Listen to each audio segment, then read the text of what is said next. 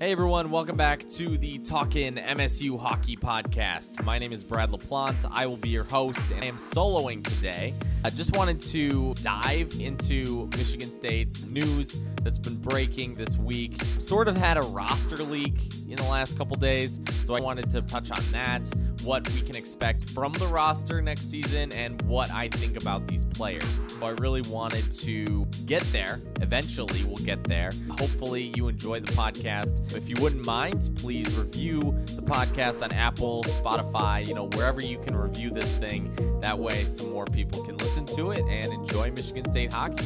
First, I did want to start with the Great Lakes Invitational news. The GLI, as you might know, last Thursday held its annual press conference to discuss the, the future of the event, what's going to happen with the event, everything for the future. They announced their future contenders or participants. Michigan Tech is the one that hosts it, and Michigan State has almost taken over that co-host role. I would not say that it's technically not, you know, a co-host for Michigan State, but it's still Michigan Tech's event. Michigan State did sign a 4-year agreement to continue playing in the GLI.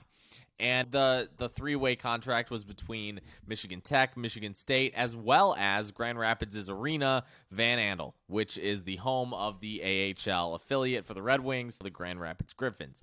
Before last year, the tournament's always been in Detroit, right? Like it's always been at Joe Louis Arena until Little Caesars Arena took over as the arena in Detroit and it's been at the LCA for the last couple years until obviously last year when it was the first year that it was held in Grand Rapids. And interestingly enough, the first year since 1976 that Michigan did not co-host the event. So, like I said, Michigan not a part of it. That is probably the most interesting thing about the GLI now is that going forward, Michigan State will be in the event and Michigan will not. I'm not really sure how Michigan fans feel about this you know, it's it's one of those things where Michigan's always just been a staple, right? The event has always been synonymous with both Michigan Tech and Michigan. It helps because a lot of Michigan Tech fans are fans of Michigan, right? They're fans of both schools.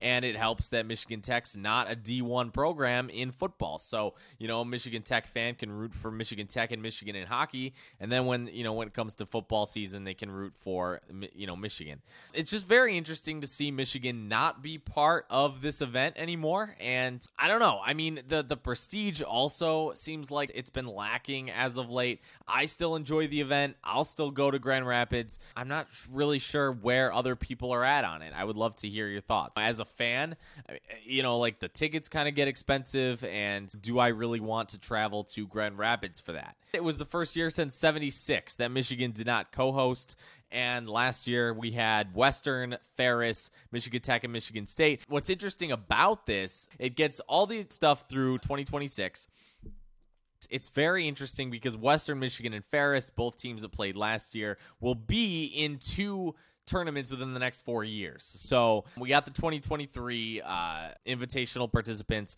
right? And there's also Ferris State, right, that that played last year, and Alaska will be in the tournament. And it will take place on December 28th and 29th at Van Andel Arena, as we mentioned. Then next year, we're going to have Western Michigan and Northern Michigan, right, for 2024. Like I said, it's sort of an alternating uh, sequence between Western and Ferris. So we got Western Michigan, Northern Michigan 2024. 2025, we'll have Ferris State and Miami University in Ohio.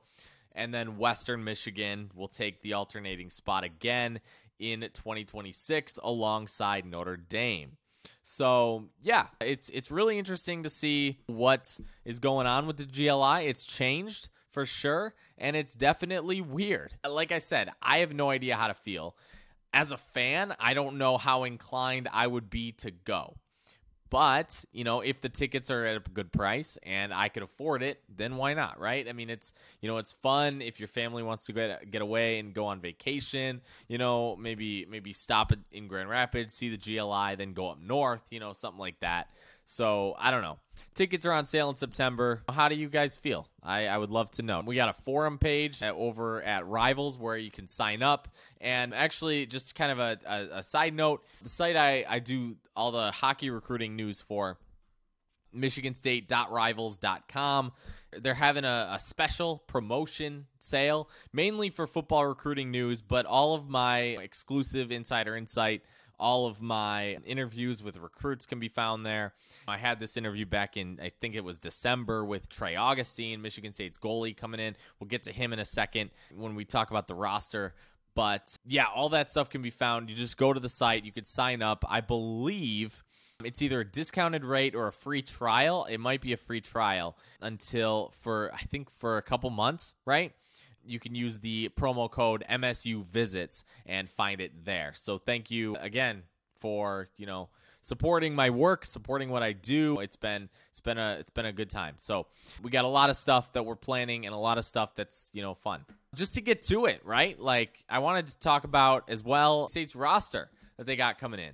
You know, actually, before before I get into that, I did want to you know talk about Michigan State's schedule coming up. So it's not been announced, and the Big Ten, I believe, will be announced uh, later on in the summer. For now, we just have a little bit of non-conference action. And this is kind of what it looks like. So, we already know that Michigan State is playing four non conference opponents, right? We know, well, besides the GLI, right? So we got the GLI, you know, between Ferris State and Alaska. So we're going to have one of those, right? We're going to have one of those teams. And as well as maybe Michigan Tech, depending on what happens, right? Anyway, on the Michigan State will open their season on October 7th and October 8th by playing Lake Superior State at home. And then they will go on the road the following weekend, the 13th and the 14th, against Air Force right? So we know that. So that's their October. And they will either play Canisius or Boston College at some point, right? So those are still yet to be announced. But I believe that Boston College will be in the end of October. Like I said, we don't know when it will be, but reportedly it could be October 27th and 28th. And then the dates may get shifted because it's an away game there's a football game. So so that might happen. And then Canisius could be if it's the week of Michigan State football against Michigan, then it could either be Thursday, Friday, or Thursday, Saturday. There's no way that they would put that game in this, you know, same time as East Lansing. We will see, and then obviously the Big Ten schedule will start sometime late October, early November, and then we'll get to um, some conference games, and we'll get to the schedule in a bit. So let's dive into the roster. Uh, that's what this episode's going to be about.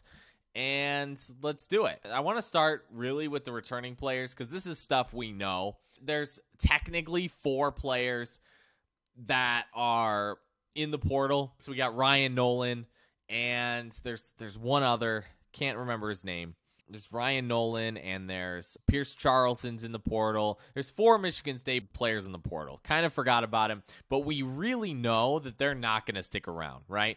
Like they were in the portal for a reason. Cal Dybitz is one of them now that I'm thinking about it. Cal Dybitz, Ryan Nolan, Pierce Charleson. Let me see if I can remember. No. So there we go. Those are the three I remember. Maybe you're transferring because I don't remember your name. But let's get back to the returning players real quick. So, number 11, Jeremy Davidson, right wing. So, he's been at Michigan State for a little bit. He's not really been a big forward in terms of production, but last year he did spend most of the season on MSU second line, so that was definitely good. It was with Miroslav Mucha and Middendorf when they switched mid-season, right? And then you got Nicholas Mueller, so he helped them out and get and gave a lot of assists towards Mueller, which was great. So and he had two 20 plus point season, but he will definitely be looking to increase his potential in 2023 and 2024. Freshman sensation last year, Tiernan Shoudy. I wouldn't say sensation. He surprised me. He's shown a lot of potential. The interesting thing with Shoudy in his first year is, well, first of all, he's young. He looks like he's got a, a lot of potential. He knows where to be. He's only, I think he's five nine right? He's not huge. Players like him need to have high hockey awareness. A good hockey sense will put you in the right place on the ice at the right time. And Tiernan Shoudy's like that, right? And he's not one of MSU's top scorers, but he can be. He's got great puck skills, and he just needs to work on his shot. I think that the, his finish is really what he needs to work on. He's got all the skills and tools to be a scorer at the college level, at least. He's got that edge, but I just really need to see some more, you know, finish, like I said, like, you know, just finishing shots, things like that.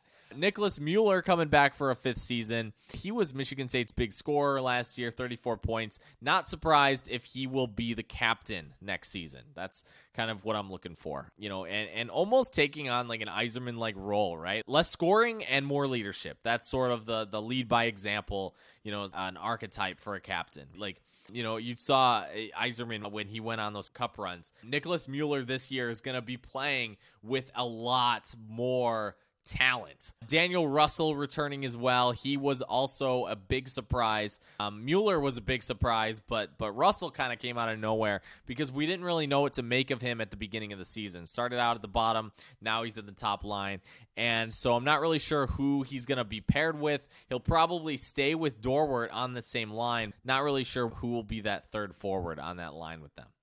Tanner Kelly, right? Had a good sophomore season. Definitely an improvement b- between last year. 18 points, and he'll be looking for more production. I mean, 18 points is more than five, which is what he had his freshman year. Junior season, he's going to be coming in, and we will hope that he gets there. Gavin Best, he didn't play very much last season, but he has a lot of potential. The only thing that I noticed really from him was when when trying to trying to scout him was that he's quick. Like he is probably one of the fastest players on the team. And I, I, I mean that from just that's just from what I've saw in the very limited time that I've been able to to sort of look at him. But you know he's he's he's a quick player. So I mean if we could see more of the, of him next year, that would be awesome.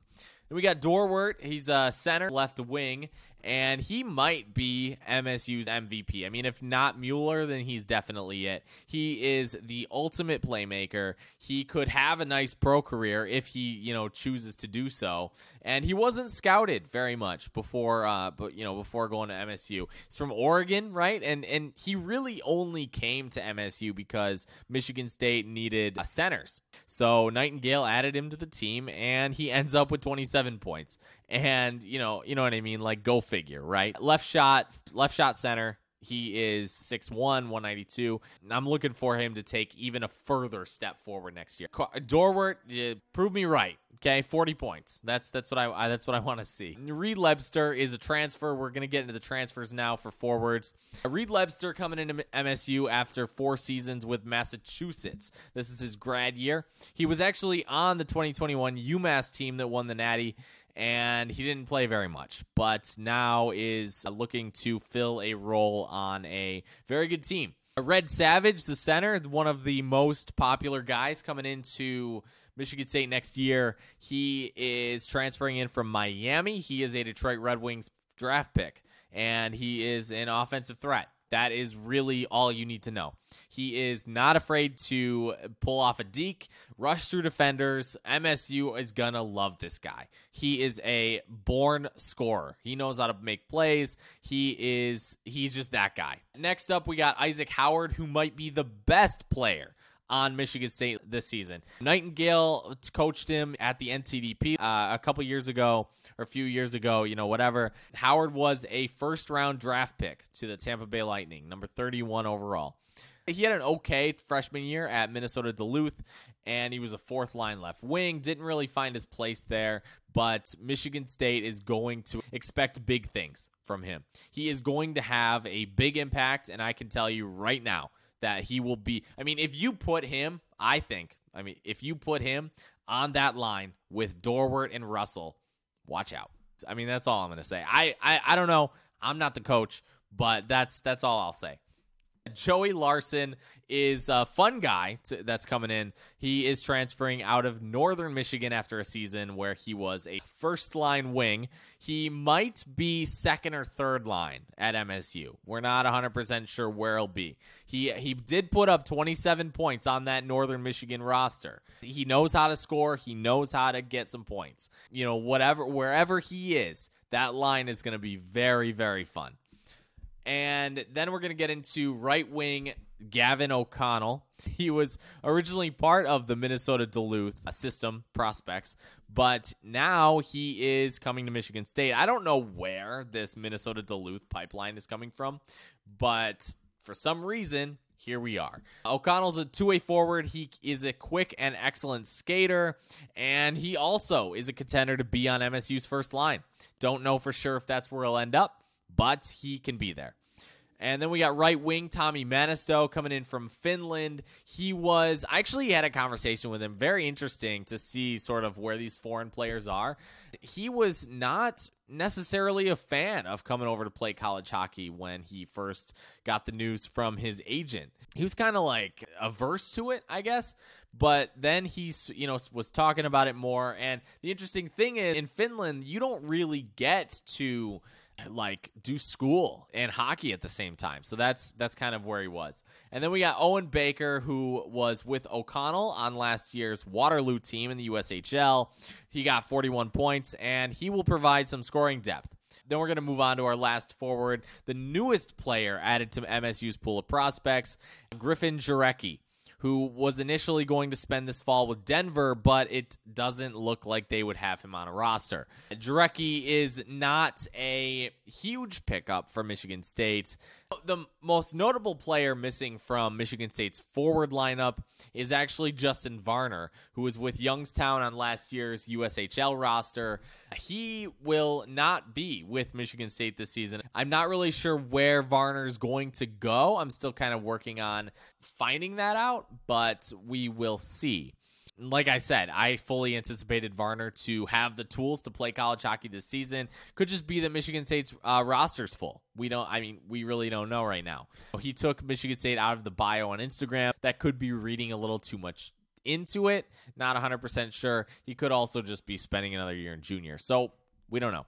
Uh, let's get to the defensemen real quick. Let's uh, let's kind of cycle through them. Viktor Hurtig did not see too much time as a freshman last season. Was kind of an extra skater, you know. But but Michigan State's blue line's kind of looking solid with David Gucciardi, Matt Basgall, Bach. There's a lot of opportunity here for Hurtig. You know, yeah. There's Nash Nienhuis you know, he was the top scoring defenseman last season. Surprised that it wasn't Cole Krygier, but Nash Nienhuis does return and he is one of the last players from Michigan State's Danton Cole era. So Nienhuis has kind of turned it around. He knows how to move the puck. David Gucciardi bursted onto the scene two years ago with a game winning goal in overtime at the 2021 GLI against Michigan Tech, and he looks like a forward turned defender. That is all I'm going to say. I mean, first of all, he's a shooter. That is really what his scouting report is. He is a shooter. He likes to shoot, and that is all you need to know. So look for him to shoot more. Well, not even more, just as much as he is. The the thing with Gucciardi though is he really needs to learn harness that shot. You know, I think the Capitals are going to be excited for him. But we will see how how much better his shot goes. It's definitely as frequent. Matt Basgall, as mentioned before, paired with Gucciardi last season, and that was a good pairing. You know, we we definitely needed that. They will be one of Michigan State's top pairings this year for sure. And then we got Crossman. The rest are actually either newcomers or transfers. Crossman is the one transfer. He is a defenseman from Brown, and Ivy League players, as you might know, can only play a max of four years in college. Uh, the pandemic gave student athletes a, a, opportunity to perform or play in an, an, additional year. The Ivy League did not make an exception for COVID. And so now Crossman, you know, coming over from Brown, that is definitely a great addition to Michigan State's defensive depth. That's going to be great.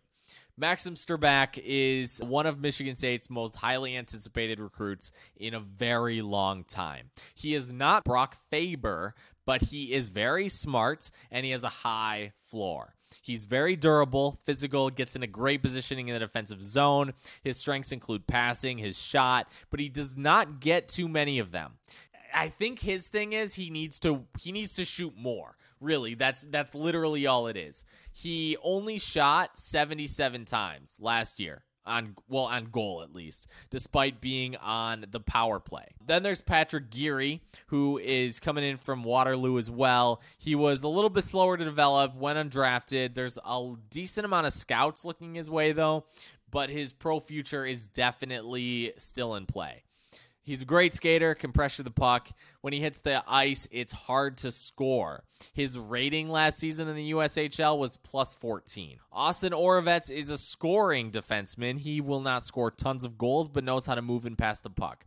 Racked up 21 points for Green Bay last season. Then let's get to Trey Augustine. Now, let me preface this scouting report real quick because he's great, right? I did want to say this though. If Augustine was 6'3, be one of the top goalies in this draft, and he would go in late first round, early second, without a doubt. Hard stop right there. Okay, uh, he's he would draw comparisons to Red Wings draft pick Sebastian Cossa, who went like 15, right? Instead, I'm looking second, third round for Augustine. He's 6'1, not huge, right? Bigger than Dylan St. Cyr, who was 5'8, right? I am 5'8. Trey Augustine is six foot one. His positioning is great. Yeah, absolutely incredible. His glove hand, great as well. Good poise, does not fold under pressure. Augustine is going to be one of the very few goalies who will find success at 18 in college going to be great. He's not afraid of much as well. He has a lot of poison net. He doesn't fold, and he is I don't know. I mean, he he played in the USHL last year for the U, for the NTDP. And we really saw him his performance against college teams already pretty good. So I have no doubts in him. John Moore, is going to probably play third string behind Augustine and freshman Luca Di Pasquo. John Moore hasn't had any college experience. It's kind of interesting, but but here we are. I actually anticipated more to transfer and Augustine to split time with Pierce Charleson. But that is not what happened. Pierce Charleson probably wanted a go to number one starting gig, waited behind DeRidder. Now, you know, with Augustine coming in, I mean, what are you going to do? So uh, going to want to go somewhere where he can start. And that is pretty clear from here. Uh, so Luca Di Pasquo with Charleson out, Di Pasquo that gave him a great opportunity to come in and sign with Michigan State. He did play in the BCHL, so there is that sort of context. But here's the thing: his team won every game but three. What kind of domination is that? It's crazy. His save percentage was 922 in the BCHL. There's a lot to love about Di Pasquo. I mean, he's he's gonna back he's gonna back up Augustine, and it's tough to say like how he'll match up against college talent.